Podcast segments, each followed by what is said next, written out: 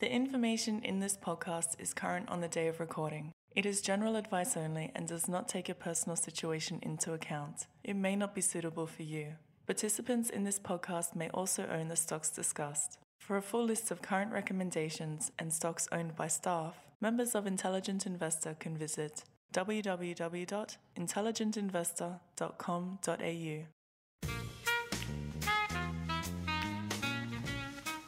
Welcome to Stocktake. My name's Gaurav Sodhi. Joining me today is regular analyst and contributor James Carlisle. Welcome, James. Good morning. I only call you regular James because we have a special guest with us today, joining us all the way. You know, being remote used to be special. We're all remote now. So, Alex, you know what? You're regular too. Um, joining us also is our um, our portfolio manager for the InvestSmart Small Companies Fund, Alex Hughes. G'day, Alex. G'day, Gaurav. G'day, James. Yeah, Hi. so we're all in um, we're all remote, and Alex, you're in Melbourne. Um, I don't think that should make any difference, but uh, this is the first time I think we've had you in the podcast for a while, so um, it's good to have you on board. Quite a while. I was actually hoping we had videos because I wanted to see Gaurav with a big beard or maybe James with a mustache. I've I've, actually been cutting my hair. oh, I, I've been um, shaving more often than I ever have been for some strange reason. I don't know why that is. My kids always complain about the the prickly beard. Uh, maybe That's, that's, it. Hmm. I've not been shaving much, but I have shaved my head. Well, not quite shaved it, but cut it, cut my. Have you guys noticed the showering schedule has changed a little at all? yeah, it's all over the show. all over the place, right? Yeah, nighttime showers, daytime, lunchtime showers. It's my schedule is everywhere. Well, I used to mostly shower at the gym. you Yeah, me too. I used to- I prefer but- showering at the gym, yeah. uh, yeah. So now, oh, anyway. Yes. Uh, well, that's the end of the point. No, no, no. We better get into some stocks.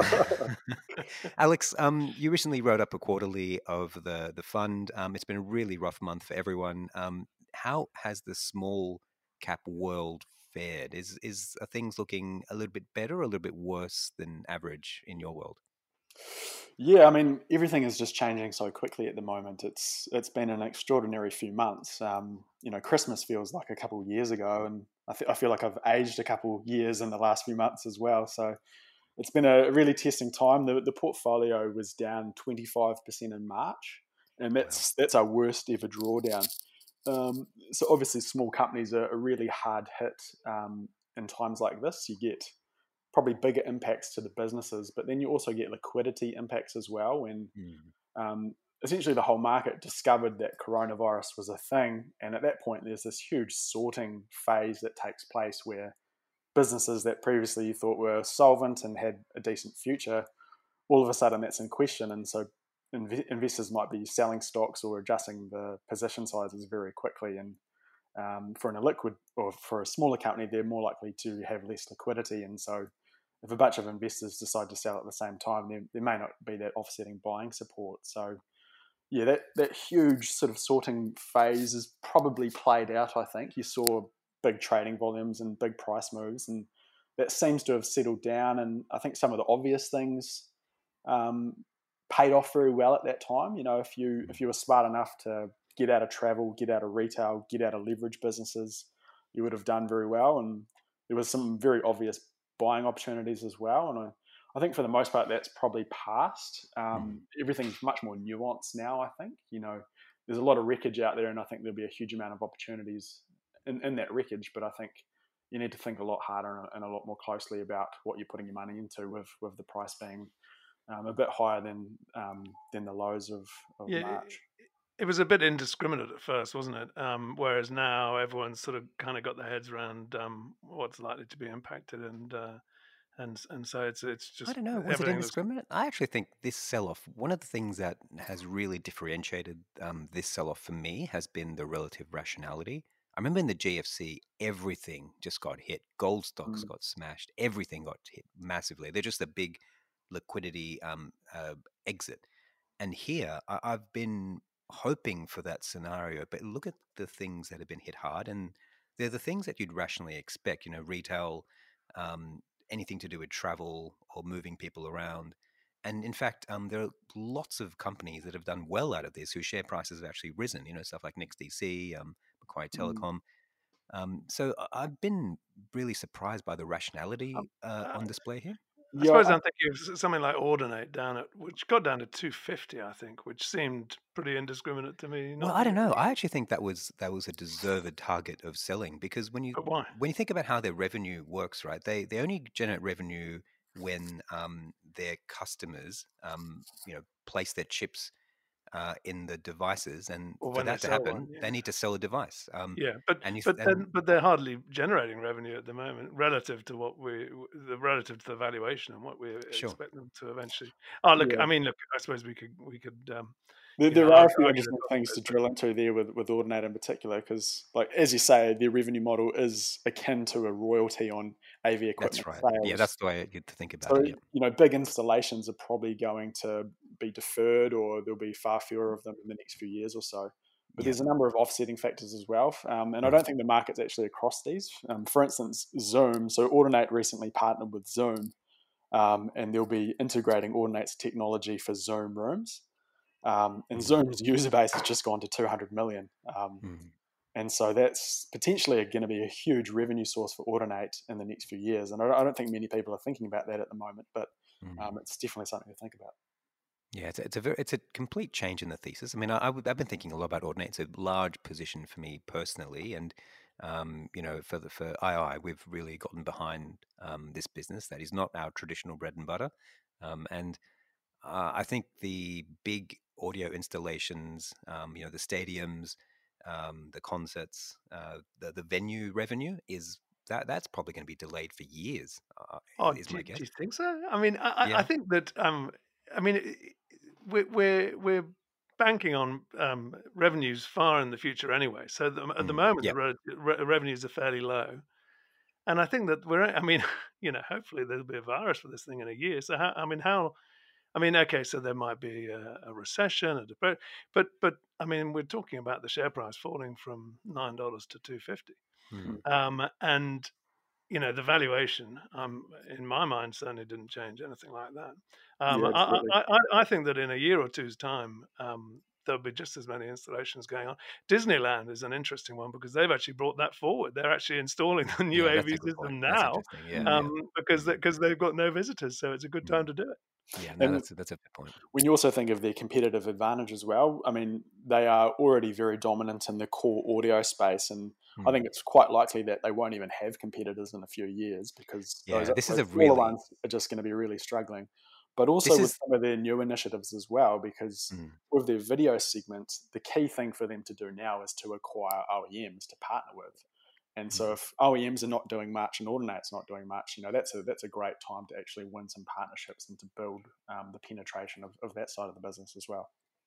Yeah, I think I think that sort of second law order effect is where um, we need to be thinking. It's it's not just how is this business going to be impacted; it's how our competitors going to be impacted. And I've been thinking that, about that a lot um, for things like Baby Bunting and um, Pacific Smiles, which is a sort of a property business we wrote up in, in an ideas lab a little while ago. Um, you know, the, the those businesses are going to be hit, but competitors arguably hit worse, uh, and and that's the sort of second order thinking I'm trying to um, deploy at the moment. Alex, there are. Um, I was thinking that there are a couple of ways small caps could go. I actually thought they may be more flexible in their response to coronavirus. Just anecdotally, I've been thinking about the way our own business has responded. I mean, sort of, we, we flipped the switch, and when when everyone worked remotely very quickly, um, and we've carried on without too much fuss at all. But talking to to colleagues and friends in um, different industries who work for larger businesses, they've really struggled to um, turn over to remote working um, and a whole new, you know, in, incorporating social distancing into their businesses. Is there a, a sense that this might be a reset event that um, lowers competitive advantages and allows smaller companies to compete better than um, than larger ones because of their flexibility? Yeah, I, I think it's hard to generalize. I think, generally speaking, smaller companies are obviously more nimble. And so, if you have a smaller p- footprint or you've, you've got fewer employees or fewer divisions, you can um, make faster decisions and you can act quickly. So, that's obviously a huge benefit. There are some offsetting factors as well. Um, probably the major one is access to capital. Um, you know, there's a huge number of businesses that are about to raise capital, and investment bankers only have so much time, and So they probably have to prioritize their best clients with the best assets, and small companies probably. Oh, you're being you're being very generous there, Alex. I don't think yeah. time is what's holding those guys back. I think it's the. well, there's only so many resources at an investment bank to go around, you know. So they they prioritize the best, and small companies yeah. get pushed to the back of the queue, and so. Um, you know, instead of raising money immediately, they might raise money in a few months' time, and their yeah. situation might be much worse at, at that point. Mm. Um, and then obviously liquidity as well. That's um, you know that's another factor, a market-driven factor, which impacts um, you know the share price, the access to capital, and things like that. So I think it, it really depends on the business. Some can use this opportunity to be quite nimble and to you know boost their competitive positions, but you really just need to assess it on a case by case basis. Well, here at II, our buy list has exploded. I've, I've said before, it's probably the longest I've seen it in maybe 10 years. Um, uh, how has your buying behavior changed? What have you picked up and added to the portfolio that might be of interest? Yeah, um, so I guess in March I added four new positions to the portfolio, and at a higher level, my thinking was to focus on higher quality, more liquid positions initially. Um, mm-hmm. And the thinking there was like, obviously, this is an open ended fund that I'm running, so I need to consider liquidity where a, a, a mum and pop investor might not need to think about that. Um, but obviously, when every name is marked down, I think you want to go for the best names you can. And I, I also think that the more liquid positions are likely to recover faster because you know that's what people can actually buy. So that was the sort of the higher level thinking um, that I used in, in, this first phase. And so some of the businesses that I bought will be very familiar to the II subscription base. Um, so Arb Corp was one. Um, Altium was another that James has written up recently um, Scentre Group, the owner of Westfield throughout Australia and New Zealand, mm. and um, Auckland Airport, which is New Zealand's gateway to the world. Um, mm. I'd sort of I sort of think about them in two buckets. The the first two, Altium and ArbCorp, um, very strong businesses. You've got owner managers in place, less likely to raise capital. You know they've got very strong balance sheets and the revenue profiles there there is um, reasonably strong. Um, and then the other two, Auckland Airport and Scentre Group, um, you know, they're asset heavy businesses. They've got lots of debt on the balance sheet. And so capital raisings were a real risk. And my strategy going into the latter two was to buy small positions, um, expecting a capital raising at some point. And hmm. um, that played out for Auckland Airport.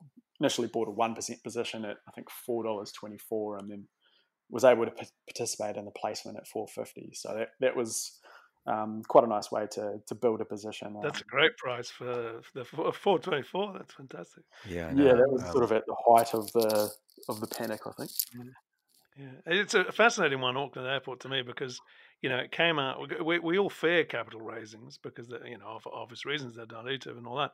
Um, and in times like these, you often have to set a big discount and all that sort of thing.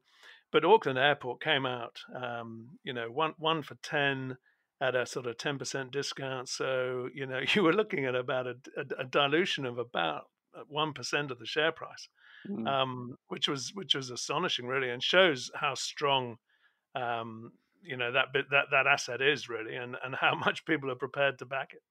Hmm. Yeah, absolutely. I mean, competitively, it's it's hard to get more bulletproof than an airport, especially you know for a small nation like New Zealand, and for it to be the main gateway to the world you know, it's you're not going to build a competing airport at, at any stage. Um, but it, shows, it shows you don't, you don't need to fear a capital raising. Um, you know, as as if if, if it's a, a, high quality asset, then you know people will will provide the capital if necessary. Yeah, I mean, that, I think that's right. Um, when I was buying it, everyone was already thinking about capital raisings. You know, if you were buying it in February, no one was really thinking about it, so it was it was a it was factored into the price for the most part.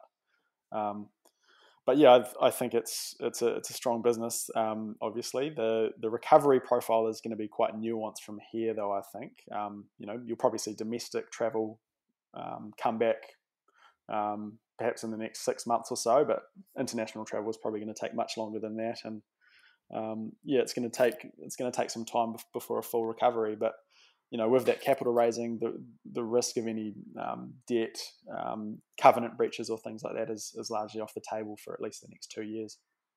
International is the more um, uh, important source of revenue, isn't it? Or, or they're the more important passengers. It contributes disproportionately to profit, doesn't it? Because they spend longer in the um, in the terminals. Is that right? That's the case with Sydney Airport. Yeah, that's right. They're a higher proportion of the travellers, and they're more valuable as well. So they make up a, a, much bigger percentage of the profit than compared to Sydney Airport, for example. I think it's about fifty-five percent of the passengers are international.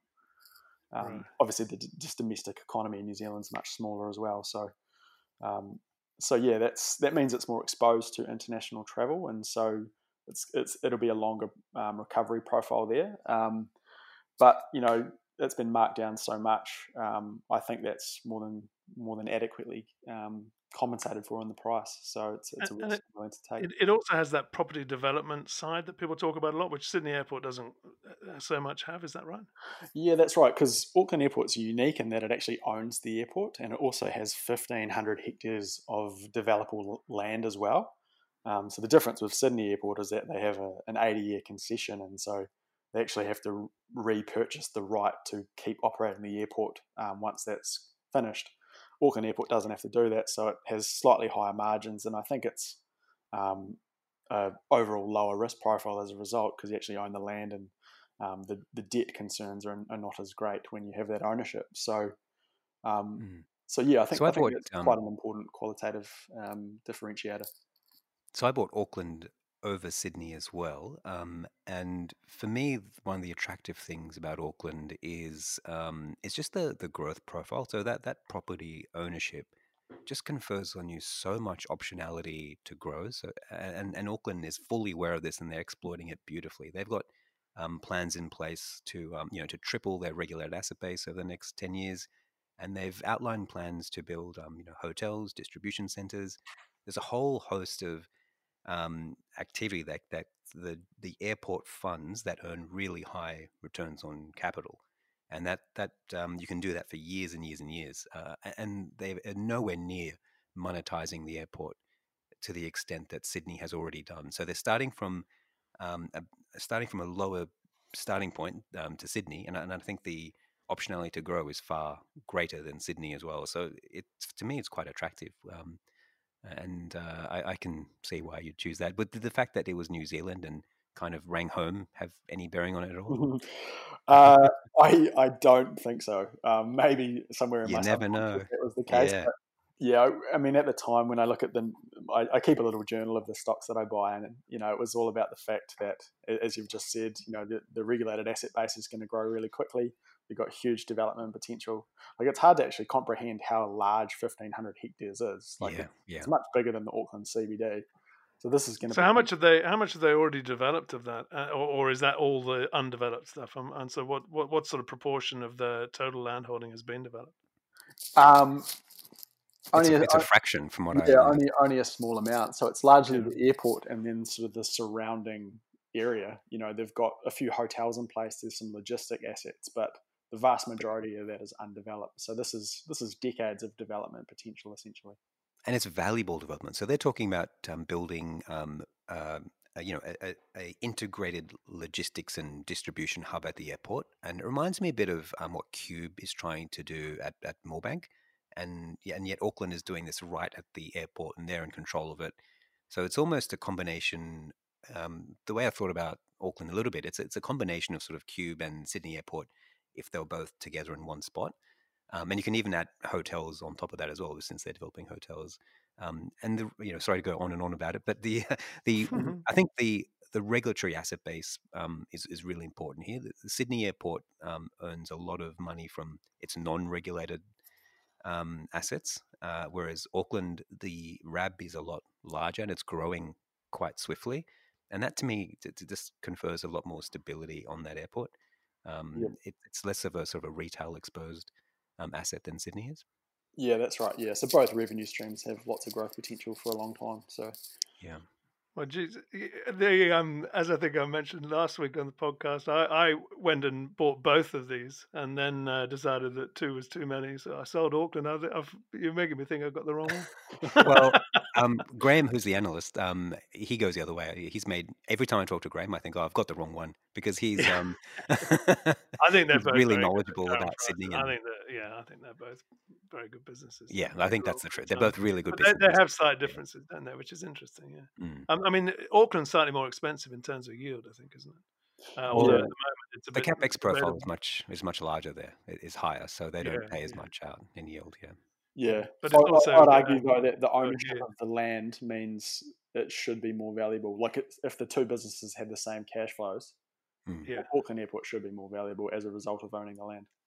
Yeah, and I think that Sydney Airport, um, for an 80-year lease compared to a freehold, I think you, um, I mean, the you know surveyors sort of produce some charts of all this, but um, I, I think uh, that's uh, you'd, you'd look for about a 15% discount for that. I think so. yeah, uh, yeah, You know, yeah. That's what I mean. Owning the land, you know, you don't have to buy that Yeah. concession again and Yeah, right, put that yeah, into the DCF. It's a it's a reasonable Yeah. impact over a long period of time.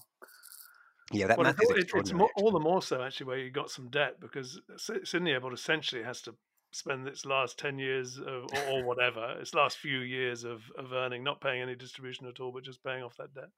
Mm. Um, Alex, what else have you been? Do you want to pick one more stock, or, or JC? Do you want to um, do you want to pick one for him, and we can we can force Alex to talk about it a bit? Oh well, I'd I'd love to hear what he has to say about Scentre Group. Uh, uh, you know that that's one which we had a buy on a little while ago around the four dollar mark, and then kind of changed our minds. Mickey uh, was was the one who sort of convinced me about that. Um, he's been quite negative about shopping centres, but Mm. of course, uh, you know, that, I think he he had to sell at sort of above three fifty or something. I mean, we're we're half that, or we w- were half that. We're a little, um, it's bounced a bit, hasn't it? But um, well, yeah, why don't, why don't you talk, Alex? yeah, I mean, I don't think this business is necessarily in my normal wheelhouse. I think what is similar to my comments earlier about in crises you can do really obvious things. Like to me, this was just uh, a set of very good retail assets, probably Australia's best, really well located in communities. It was trading at thirty percent of book value at the time I looked at it. Um, the trailing dividend yield was sixteen percent. So, so those quantitative factors um, were obviously just screaming either huge problems or huge value. Um, and just when you run through all the scenarios about how they would work themselves themselves out of that situation, you know, perhaps um, they would have to, well, they wouldn't receive any money from tenants, and so they'd have to um, either just write that off or get that repaid over a long period of time. And then the debt pile that they did have, um, you know, maybe they could just capitalize the interest there and, and repay that in the future, or just just keep paying that. And and, and what would all those scenarios look like? It, to me, there was just such a huge margin of safety that I was I, I was willing to take that risk. And for such a, a big asset that's likely to get access to capital, I just thought that um, I thought that was a mispriced risk essentially. And um, so I, I don't think I have any special view about the asset itself.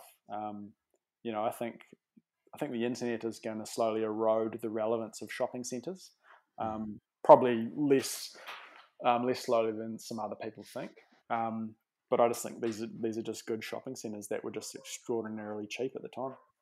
So, So so those valuation measures you mentioned were quite extraordinary. Mm. Um, that tells me you must have bought it at a very cheap price. So what? Was so go on.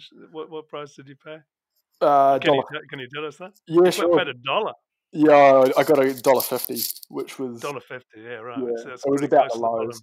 Yeah, Yeah, yeah. um, That's a that's a great buy. Yeah. It's still trading at only two bucks. Like I still think it's this is quite an interesting thing, and and I think Mickey's looking at it at the moment, but um, uh, he's not like these for a long time. And and one one of the um arguments that the Bears, I should say they actually own um Scentre Group as well. I've I've bought a um a small stake, and I'm actually in there for the cap raising mostly. I think there's likely going to be one. But um, even without, they, this is still kind of interesting. So the, the Bears on Scentre Group say that an event like this accelerates um, things that are already going on, and clearly, um, Scentre Group, even before all this, was was struggling with its um, its tenancy. Um, there's a lot of retailers who recognise that the cream of um, of the profit in the entire retail sector doesn't go to retailers; it goes to the property owners, and that balance of power is surely now more likely to change, um, even than it was before, and it was changing before. So uh, th- th- I think this the idea that rents just go back to being what they were in you know two years ago in um, um, two years time is is fanciful. I think the rents are probably permanently going to be lower from here. But even if you factor that in, like the, the prices are just quite attractive for, for, for me. So I, I concur, Alex. I think it's quite interesting. Yeah, that's um, right. I actually went to a Westfield, my local Westfield, um, on the weekend, I think it was, and I was amazed at how busy the place was and how many shops yeah. were actually opened. Yeah, I, I, couldn't. I was actually amazed. You know, there was uh, just an extraordinary number of shops operating. Um, and we forget that this is this is not just a shopping center. It's a it's a the way I thought about it. It's just a well located piece of property, and you can really put a lot of stuff in there. It doesn't have to be um, struggling retail stores. And and Westfield has been doing this. One of the things that has really impressed me about Westfield, um, above almost any other re- um, shopping center owner in the world, is how quickly they've um, turned over um, the, uh, the, the tenant base. Uh, you go in there now, and the food areas are just enormously expanded. There's so many services. There's doctor surgeries, dental surgeries, cinemas, uh, and restaurants galore. Um, mm. and and you can see that um, they're able to monetize what is a, a well located piece of property um, better than anyone else in the world. I think um, this is this is a, a, truly great business, and yeah, we're trying to get. I'm in Mickey's ear all the time, trying to tell him about it. But the, the, the, bear argument, I think, is equally as compelling, and um, for me, it's still pretty high risk. Yeah, I mean, I think this is almost a special situation for me. Um, yeah, that's an interesting way to think about it. Yeah, okay, right. Yeah, because I, I don't think ordinarily I would be looking at a business like this, but in a crisis, yeah. I'm happy to. Um, right. And it was really the pricing of it that brought me to it, and and obviously, like these are the best malls in Australia, I think, quite clearly. You know, so they're probably last in line for all of you know the destruction to the industry that's likely to take place due to you know higher internet sa- sales and things like that. So um, yeah, I just think that they're they're just more resilient than the market's giving credit for. What's difficult about um, Scentre Group? I find it hard to, to think about when I'd sell. Um, so I, you know, I even for my personal portfolio, kind of write little notes about what what I'm doing, and for my when I'd sell, I just left it blank because I don't do not know when I would sell this. Um, yeah, you're right. This is a, a, a, special situation. Is probably the right way to think about it. You'd, you'd, you'd have a price in mind, though, wouldn't you? I mean, uh, that that's the thing. I suppose yeah. you, you, you with, with, a special situation like this, you've got to have a price. It's not yeah. not something where you go in and think, "Look, I just think it's a fabulous business. Want to own it forever." Well, I think this um, is why. Um, this is why uh, it's hard to. Um, you know, to to put a buy on it, to be honest, because it's the thesis is really difficult to formulate. It, it it's one that um, I just bought almost on a whim, thinking, "Oh, this is cheap," but it's not really a very good investment thesis. Just to say, "Oh, it's it's cheap," you, you know, yeah, you need a lot I think more than. A mistake, though, Gaurav. I think you know, uh, uh, with a publication business, I appreciate that you need to be able to articulate your views in a very um, digestible and intelligent way. But but during a crisis, you know, I think you should have the freedom to say this is just cheap and it makes sense to buy it. We're going to make money. You know, I think. Well, I think that's sorry. Go on. Yeah, I think you can communicate that. Um, just, just going back to the the question about when to sell these things. Like for me, I sort of uh, going through a crisis, I sort of think about it in phases. And that first phase is that sorting period where everyone's just rushing to change their portfolios in response mm. to the new information. And quality liquid assets are really good at that time because you can quickly sell them if you need to. And so, so for something like Scentre, um, if you can buy it cheaply and then um, make some money on it, you always have that option of replacing it with something. And so that next mm. phase of then sifting through the wreckage and trying to find something attractive again is is probably going to be what leads me to sell Scentre Group. Once I mm. find a, a better um, alternative for the portfolio, that, that'll be when I'll rotate out of Scentre. JC, what do you think about Scentre? Have you been tempted by it at all? Yeah, I've been tempted. Um, I think there probably is a capital raising coming, and so that puts me off. But rather, like you know, uh, I, that was my concerns about that was before Auckland Airport. Auckland Airport's changed my thinking about that a bit because mm. it ha- has just shown that how easy it is for some of these um, uh, companies, you know, with good assets to get the money if they wanted. Mm. Um, and the thing with Scentre is that if you if you're talking about rental yields of you know four percent or whatever it is, um, you know you lose one year's earnings, one year's rent, and that just pushes your gearing up by four percent, doesn't it? Um, so you know it, one year one year of rent for something like this is is actually a pretty small it's a pretty small bit. Um, mm. So yeah, I'm attracted by it, but I think that it probably will have to. I say it's small beer, but it probably just takes them to the point where they um, where they need to raise some money. And uh, I mean, I suspect there's also cash flows or, or EBITDA uh, covenants, aren't there? So probably mm. it's you know the longer this goes on, the more likely because those have dates where you know so they might be okay on that for this six months but not for the july to december six months so it depends how long this goes on um, so you... i don't know it's it's it's a difficult one i've been looking at it and dithering i suppose uh, yeah. I, I mean i would say that it came it was on my list i came reasonably close to buying it but i I suppose it was in the same batch as the airports, and I and I opted for them instead. I suppose. Yeah, yeah. Um, I, I, think the recovery yeah. profile for this business is a lot clearer than Auckland Airport, at least, and, and many yeah. other businesses as well, because it's a mm. domestically exposed business. So once these mm. lockdown restrictions are tapered back, you know, we're all going to be back at shopping centres and. Um, the picture clears up much faster than some other businesses. Well, that's yeah, and I think I think the thing with with with sorry, um, I'll go, go ahead. Go ahead. yeah. Um, the, the, thing about shopping centers, which we've which we've said before, was part of our um, uh, buy uh, um, recommendation on Scentre Group a couple of years ago, and that is that the high quality ones really do have a much better position than the lower quality mm. ones because, you know, even with with retail moving online, a lot of businesses uh, you know they need a showroom essentially for their for their products. So Apple mm. has has the the Apple Store where you can go and touch and feel the products. Um, Tesla, um, you know, there are numerous examples of of companies that actually will still need that sort of it, it's that marketplace isn't it it's the roman forum it's the where where you are where you have that asset right in the middle of town you, mm. there's an awful lot you can mm. do with it out on the you know, out in the burbs, um, uh, you know, not so much. But that's why, you know, Scentre Group, I, I, I do find it quite attractive. Whereas I wouldn't go near um, uh, some of the, you know, less well located uh, retail yeah. property trusts. No, I agree. Um, the, the, the, two points um, I wanted to make um, in addition was was one that the experience of China coming out of lockdown is that recovery seems to be a lot slower. Um, people, even though new cases and all is, is quite low. People are very scared to gather, and shopping has has not returned anywhere near to it um, to its peak. So shopping in restaurants, um, not quite the same as it was before. I don't know what that tells us about the Australian experience, but probably not a good thing. Well, we're um, still in the midst of the pandemic, though, aren't we? I mean, so yeah, the point is that in a year, I mean, it depends on what time time scale you're looking at, I guess.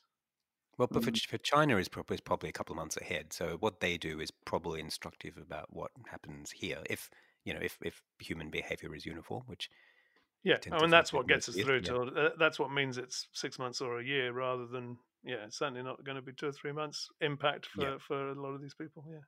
But yeah. there's also these big structural problems that Scentre faces. I mean, um, Premier Group has just said to Scentre Group, "We're not paying our rent. What are you going to do about it?" Um, you know, they just said outright. And there's a couple of others who are now saying we're not going to pay our rent. And I think that that goes to the, the point that this business was probably over earning in the past, and I don't think it's going to go back to earning those old um, those old rents again. It, yep. It's just taking too much of the of the retail pie. Yeah, I think there's only a small number of retailers that have the ability and have the guts to actually say a statement like that. Like obviously, Solly Lew is willing to do that. Mm-hmm. Um, when you're big enough, you can actually get away with it when you can um, inflict some serious damage on the landlord. Um, mm. But smaller retailers, I don't think they're in any position to make a statement like that. And you know that's the vast majority of centres, tenants, and um, earnings power as well. So I think you know you'll probably see some big, um, big um, retailers play argy bargy, but I don't think that would be the general experience across the board. And um, and still, even when you factor that in, I think um, you can still make sense of the valuation.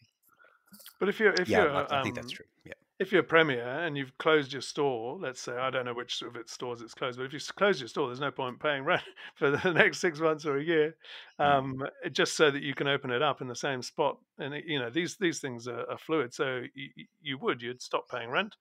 Um, mm. But I also think you'd be there knocking on the door in a year's time desperate for them to let you back in and, and, with other people competing for that space. So I I think the rents will come back better than people imagine um, in the in the quality uh, shopping centres. Yeah, and let's say you own Scentre and, and Solly Lew comes to your door again and wants to rent from you. You know, are you going to give him the same terms as you once did? I mean, For me, I'd be Well, thinking you, you have to well, pay me who it is. more, or you know, you're back I of the queue. who else is knocking on the door, doesn't it? I mean, that's so it's it's, it's going to come down to competition for that space, uh, which is Mm. exactly how, and that's what that's the Westfield playbook, isn't it? They've they've managed that beautifully for years, and Mm.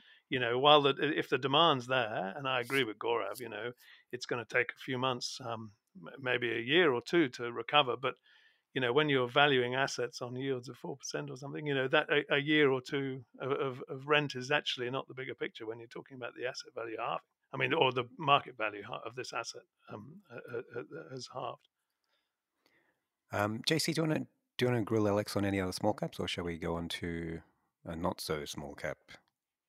Oh, look, uh, uh, well, uh, that was very. that's very. Which one are you talking about? Um, I'd love to hear just quickly what he wants to uh, Yeah. say about Altium. Okay. Yeah, well, I, I, don't know if I have any different opinion to you, James. This is obviously a, a great business, um, very strongly capitalized. It's got lots of visibility in its revenue streams with the subscription model. Um, it does have some one off revenue as well, and, and that may suffer more than subscriptions in the near term. Um, but the main attraction here is just the competitive position and just the long term roadmap for the business. Um, it's been a business that I've followed for a while and have wanted to own and so um, when I saw it sell off, it was one of the first on my list to have a close look and think about. Um, so you know what's going to happen over the next few years? It's probably um, you know many customers are small businesses, and so you might see higher levels of churn. Um, perhaps subscription growth will slow a lot. Um, that's probably to be expected. Um, you know, so you might see earnings slow quite cons- considerably in the near term. Um, but when you're buying a business like this, you're not really thinking about the next few, few years. It's really about what this business looks like in five to 10 years' time. And, you know, I don't, I don't think that coronavirus is going to slow their trajectory at all. I think it's, it's going to get stronger over time. They're going to keep innovating and improving the product. And it's going to be the logical choice for many users. And I mean, one of the main assets they have is that human capital where people learn to use the software and become familiar with it and become really reluctant to change. And, you know that's a tremendous asset and that doesn't change quickly and you know that's that's probably one of the main attractions here so i don't think any of that is any different to your opinions on it james james unless i'm mistaken No, no, that's right. And, and I suppose you know, so there might be a bit of bit of slowing over the next few years, and things might be pushed out, and all, all, all of that. Um, but you were getting a, a, at one point, I think, as much of a forty percent discount on the share price compared to where it was in um, uh, February, anyway. So um, uh, you know, I think that's the thing with these big sell-offs is people see problems, um, but the the impact on the the you know share prices of some of these quality stocks can be quite disproportionate. JC, you wrote about a recent IPO recently, and on first glance, this business has a heap of red flags all over it. So it's it's Dublin based. It listed in Australia at the peak of the software boom, and it is a software SaaS business. So to me, I don't even need to know more, any more than that. I just think um, dodgy overseas company that's come here to take advantage of very high prices and collect capital for a business model that desperately needs capital. And for me, I wouldn't have even looked at this. Um, having read your review afterwards, I thought, wow, this sounds like a really decent business, actually, really interesting. So tell us why you started looking at Fineos in the first place and how you um, how you deal with those tensions, the the dubious um, listing circumstances against what appears to be quite a decent quality business. Um, well, I first started looking at it because Nathan told me to. Essentially, I- he came across it. I think I'm not quite sure. um, I think it might be in. Yeah, look, I'm not quite sure. He came across it. He he um, he asked me to have a look at it. Um, so I got into it. Um, and like you, the first thing I noticed is that this is a Dublin-based business, and I'm always a little bit skeptical about companies Well, that I got it from you, JC. I, yeah I learned that lesson from you. I think. Yeah. yeah i mean I, I liken it to to you know texan oil fields you know Yep. That's the analogy decent you used to get me as well. yeah that's right if there's any decent ones they don't they don't sell them to us. Um so uh you know that's a bit the, the, the, justification that management uses for selling it over here or floating it over here is that it wants to raise its profile in this neck of the woods um, that seems dubious to me really does. do you think so I, yeah, look i, I don't know I, I, it's important not to be too skeptical um, yeah. and and the mm. and the um, founder ceo has retained something like 70 something percent of the company yeah. So yeah. I mean, he's also um, you know sold, sold, a decent chunk, so he's made some money out of it. But um, look, he's he's retained a large holding himself, so I don't think um, uh, you know I, I, don't think one can be too cynical of that. But I, so I, look, I was looking at it, and eventually, I you know, there's there's a big problem with with a company like this, which is that we can't really test its product very well. Hmm. Um, and you know, when when the valuation is sky high, it's not really due to making any profits for, um, uh, well, not significant profits for for a, um, a little while. Uh, so you, have got a, um, a sky high valuation. You've got a few red flags, um, and so, but but yet the underlying business is quite attractive. So I wanted to try to um, flesh out some of the details of the underlying business. Hmm. Um, and explain why. So, just tell us what you what you like sorry, about it. I mean, well, it, it's just tell got us some of the the quality that, that you quite like about it. Well, it's got a it's it's it's not got a huge market share in the, so it sells um, software to help uh, life, um, health, and accident uh, insurers um, manage their businesses essentially. Um, started, mm. it originated with claim software and it's expanded into all sorts of other areas for them. Um, and these are areas which are mostly being done sort of in house at the moment um, or by large uh, software companies that don't really specialize in this area. So it, it's it's ripe for a company like this um, uh, to do it much better. Um, and the signs are, are, positive. It's been winning a lot of business. It's it's increasing its uh, market share. It's the um, so so you know there there is a lot to like about it, but. As I explained in the review, um, it's important, I think, not to get too carried away with it because, you know, unlike um, uh, so I made the comparison with Xero. Um, and unlike Xero, it's got a very small customer base, and those are very big, powerful customers. Um, and it gets a lot more of its revenue from services, which is uh, um, much more volatile source of revenue, can disappear in a whim. Um, and you might think that might happen over the next year or two, but uh, although the signs are, are, reasonably good on that at the moment, um, but m- the most important thing is probably scalability. Um, so it, it requires a much more sort of tailored approach. It, it, its software needs to be tweaked uh, more, and that's hence the services revenue. Um, it needs to be tweaked more for individual customers, uh, whereas Xero just rolls it out. So for Xero, it's all about sort of marketing. Um, the, the well, it does a lot of R and D as well, Xero, but um, it gets to spread that over thousands of customers. Mm-hmm. whereas Fineos is is um, you know tweaking it more. So this so Xero scales much better. It can grow much quicker, makes potentially better margins, um, and so all of that. It's an interesting thing because when you actually look at the valuation in terms of multiples of revenue, Xero is uh, valued about three times as high. But that's a mm. multiple of revenue, you see. And when you pair that back to, you know, because of what you think the likely EBITDA margins and things like that, um, uh, and Xero growing much quicker. I think it's it's um, it's worth that. So it's it's a tough one. Fineos is an interesting company, one to keep an eye on, but um, just doesn't quite have that sort of X factor that you need for such a crazy, well, not not yeah, high valuation. Alex, have you come across Fineos at all? What are your thoughts on it? Yeah, I have had a brief look. I, I think I agree with James's assessment. Um, you know, this is a traditional software business, so it doesn't have the scalability and you know the, the big recurring revenue base of a, a SaaS-based business like Xero.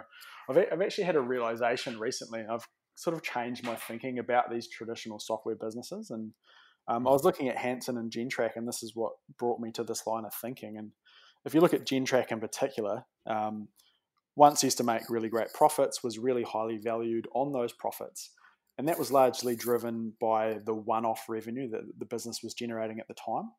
And mm. investors often get excited about the recurring revenue of, of these businesses, but it's really the, the one-off revenue that drives their profitability. And so I think the time that you should get excited about them is when you're really optimistic about the one-off revenue. And when I look at a business like Fineos, it, you know they've listed in a, in a foreign country, and and the one-off revenue is a really high proportion of their total revenue.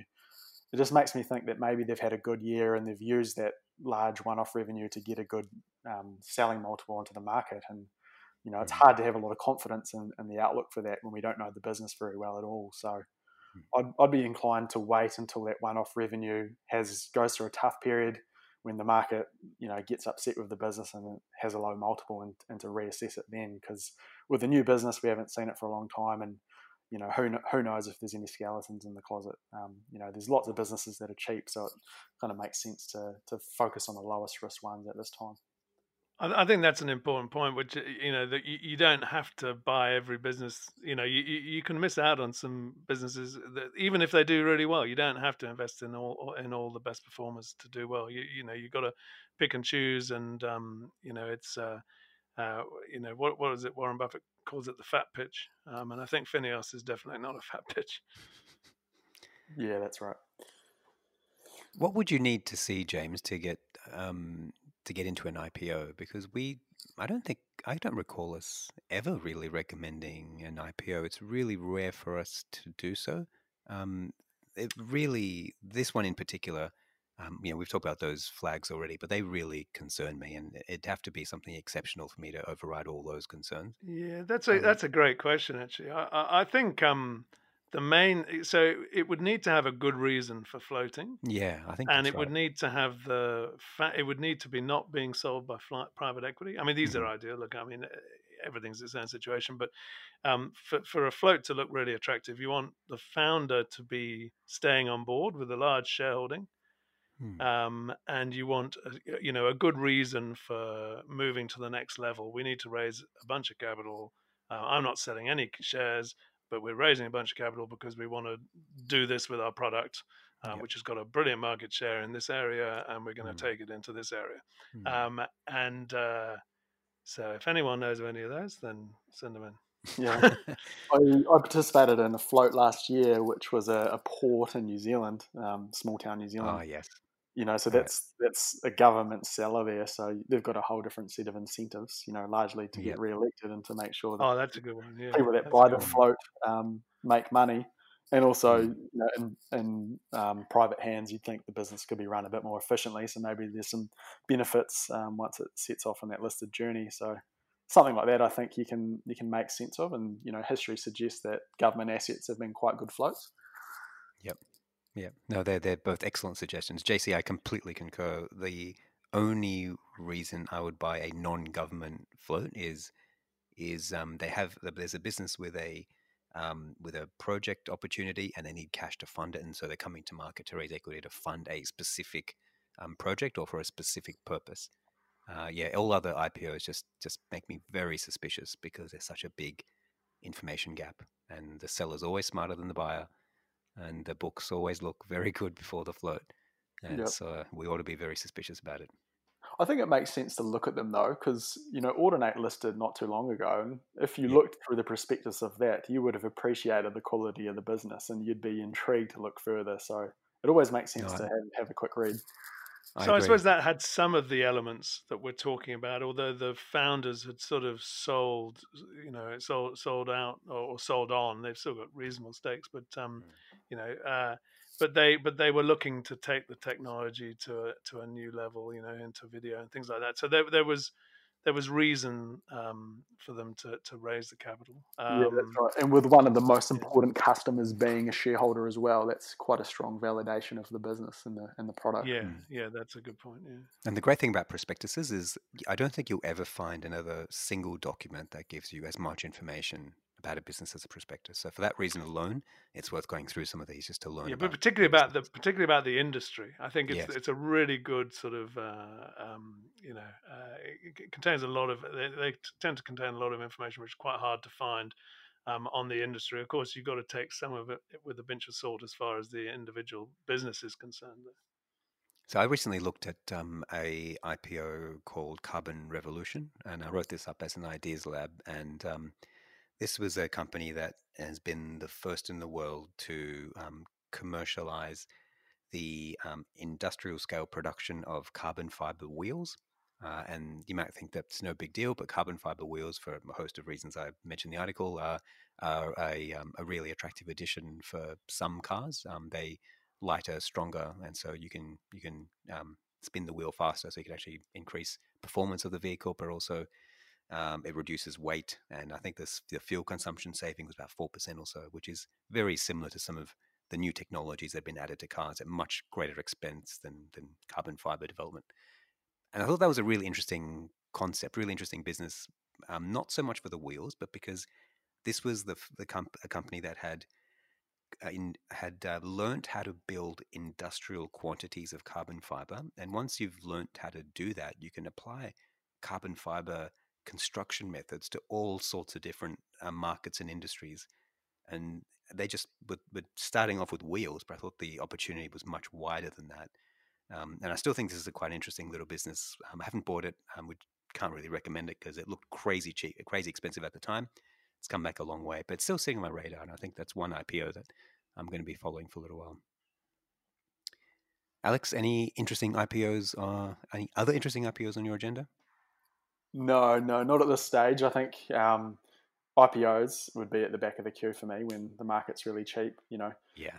Um, and, and, unless they were had some extraordinary features, I, I, probably wouldn't spend much, if any, time on them. Hmm. I feel as though we need a special effects inserted right here because I upgraded a stock that I never thought I'd upgrade. I actually don't even like this business very much at all, and no one was more shocked than me when I upgraded, and that's where we're going to have our special effect, ta-da, or some drum roll. You need a drum, drum roll. roll. Actually, it's more of a, a, a, a sort of a, doom sound um, because it's a it's Telstra. We we upgraded Telstra, which um it you know I've been scathing of this business for for years, and um, I really there's so much um, in terms of culture that this business does wrong. I think it's really slow. Um, it's it's at times too aggressive, and other times not aggressive enough. It's the very epitome of institutional bureaucratic behavior. It's never nimble. I, it makes so many strategic errors, and I'd argue that there's been no worse. I'd argue that there hasn't been a worse capital allocator in the top 20 than Telstra. Um, it's just got an awful record. When and was yet, the original flow? When was it? Was it, it was sort of 97? like early 90s? 97 was, wasn't that T2? Oh, was that T2, was it? Okay, maybe it was. T2, but, yeah. but I mean, it, it, it's really interesting, I think, how long that bureaucracy and, you know, can last in a, in a company. Do you know what I mean? It's sold out of the um, you know, sold into the private sector, and uh, how long that public sector sort of bureaucracy can stay with it. The big problem for them uh, really has always been that they've had um, they've been granted a couple of um, monopolies that they have not been able to let go of, and it reminds me it reminds me a bit of um, uh, Windows and Microsoft. You know, Microsoft milked money out of Windows for a long time, and even when Windows was in decline, it still clung to Windows as a centerpiece of its business until the new CEO came around. And the first thing he did was he said that we are not Windows business anymore, and he kind of shunted Windows from the from the business, and then they pivoted into cloud and a whole host of other things. And Microsoft is now a darling and a great success story. Well, Telstra so suppose, is sorry, I go. Telstra is Microsoft before the pivot. It's just clinging on to these old um, monopoly revenues, and it has been doing for a long time. But I think the pivot might be coming. Um, JC, I, I, I, was just going to say, I suppose that it's that monopoly, it's that huge um, business strength that um, perhaps breeds the complacency, and yes. so that's what sort of feeds the bureaucracy. That's perhaps why it's not sort of had to. There's been no forced change until now. Yeah, uh, um, I completely agree. Yeah, and I'm not sure there has been a. Uh, don't know what's forced the change, but there has been a change, and it may be the that the um, that the NBN has kind of ripped away their uh, their copper monopoly, and um, their broadband revenues have been completely decimated because they're now a reseller of broadband rather than uh, an owner of broadband assets. So their margin profile has completely changed. It's halved basically, and um, we've got a lot more competition mobile. So the revenues are under pressure. Their margins have have fallen a long way from their peaks. So I guess they've been forced to respond, and the response is actually quite a good one. So what they've done is that they've separated inside Telstra all their their kind of infrastructure, physical um, asset businesses into one new business called Infraco.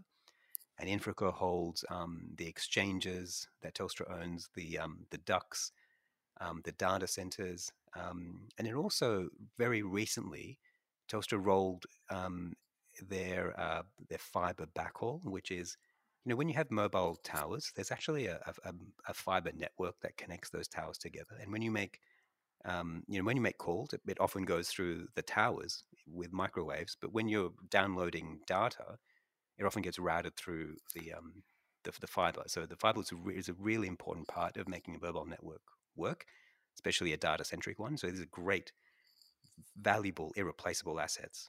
And then on top of that, you've got the um, masts, the towers that the actual microwave equipment for that make mobile networks work. And all that's being separated into a new business in, inside Telstra. Um, and I think they have no one's actually said this, but the only reason you would do that, the only reason is to is would that you'd create a functional separation is because at some point you want to create a formal separation. So I think this is the first step into a a full um, split of Telstra, and I think that would just release a whole lot of value. I've talked about in the article why that might be the case. Yes. Infraco, does it have external customers and could it ever have external customers or would it always just be the other Telstra divisions that would use those assets? Yeah, no, that, I think the big upside for them is that they potentially can have external customers. Um, so the at the moment the NBN um, and other people lease a lot of equipment on Infraco asset Infraco assets. um, exchanges and ducts get leased already, but the mobile assets, which I think are, um, are a big part of the upside here, are actually for Telstra only. And if they do get separated, there's a decent chance that um, the new business will be able to um, add revenue onto those assets by asset sharing. Uh, this has actually happened overseas. I wrote an article um, uh, late, uh, early last year, I think, about um, how you know the hidden asset inside Telstra is its is its tower network, and um, you know, American Tower and Crown Castle are two businesses that have that have had um, towers separated and, and, separately listed, and those things have just gone gangbusters because once you have a tower active, um, you can actually have uh, sort of three or four different networks operating from the same tower site, and the owner of the tower becomes effectively, um, you know, a monopoly um, property business. Uh, it just makes no sense for you to replicate the tower once the tower is already there um, and they can earn really high rates of return. Um, in fact, they are making really high rates of return. I think there are opportunities now available to Infraco um, post the split. Um, it you know a lot has to happen before before we get there, but the potential is is now laid out, and I think we have to get in a bit early. I, you know, traditionally we'd probably, as we have done for things like GrainCorp and Iluka, we've kind of waited for the split to happen and then looked at those spin-offs. I think it's going to be too late if we do that for Telstra because it's a remarkably attractive asset. So um, I, I, reckon now is the time to actually go into Telstra, um, and you're in there for the for the split. Mm. Now the sorry, go ahead. I was going to say the infrastructure business is attractive and will be even more attractive as a standalone business, and there's there's ample opportunity to lift revenue there. But the split actually also improves the the the legacy Telstra business, the mobile and broadband business.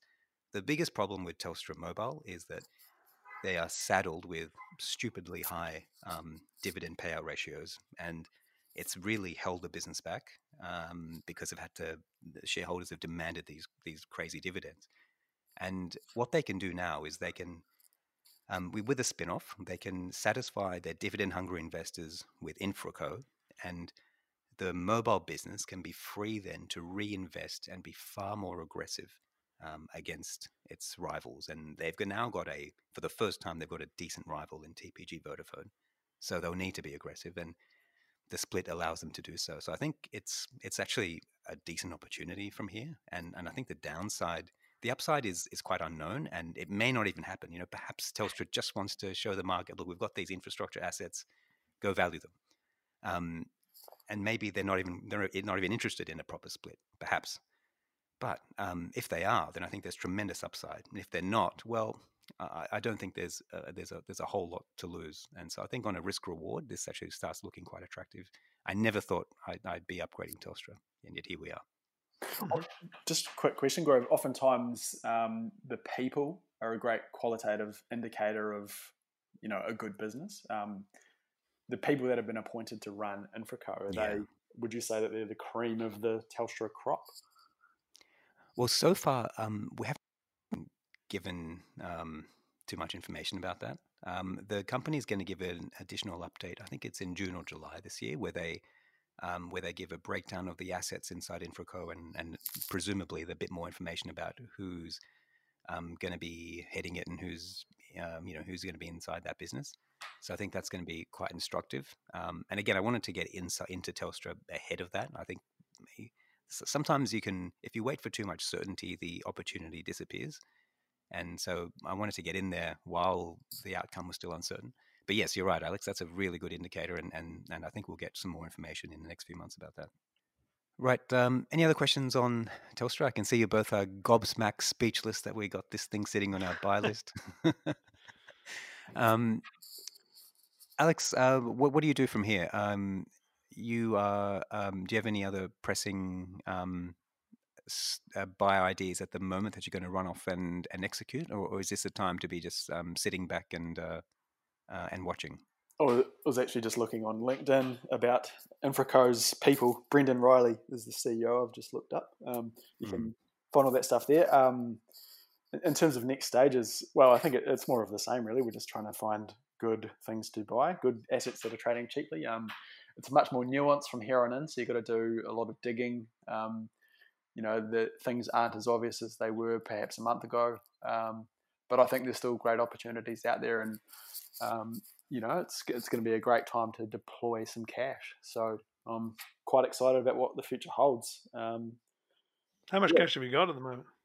Um, I, I did decide to participate in the Webjet capital raising. Um, I left that to as late as I could, um, but the, the spread right. was so great that um, that will consume more of my cash. So it's it's down to about fifteen percent now.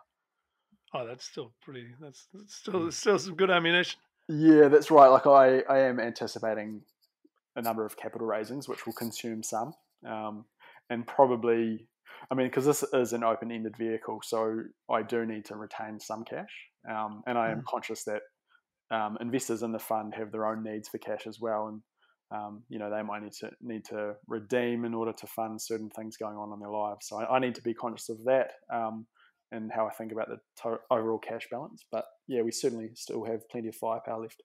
Terrific. Well, that means we'll be um, we'll be chatting again uh, once you've bought some more stuff, and we'll uh, mm-hmm. we'll exchange ideas. JC, um, thanks very much for joining me today. Pleasure. And Alex, um, great to have you on board again, um, and hopefully we can we can catch up more often.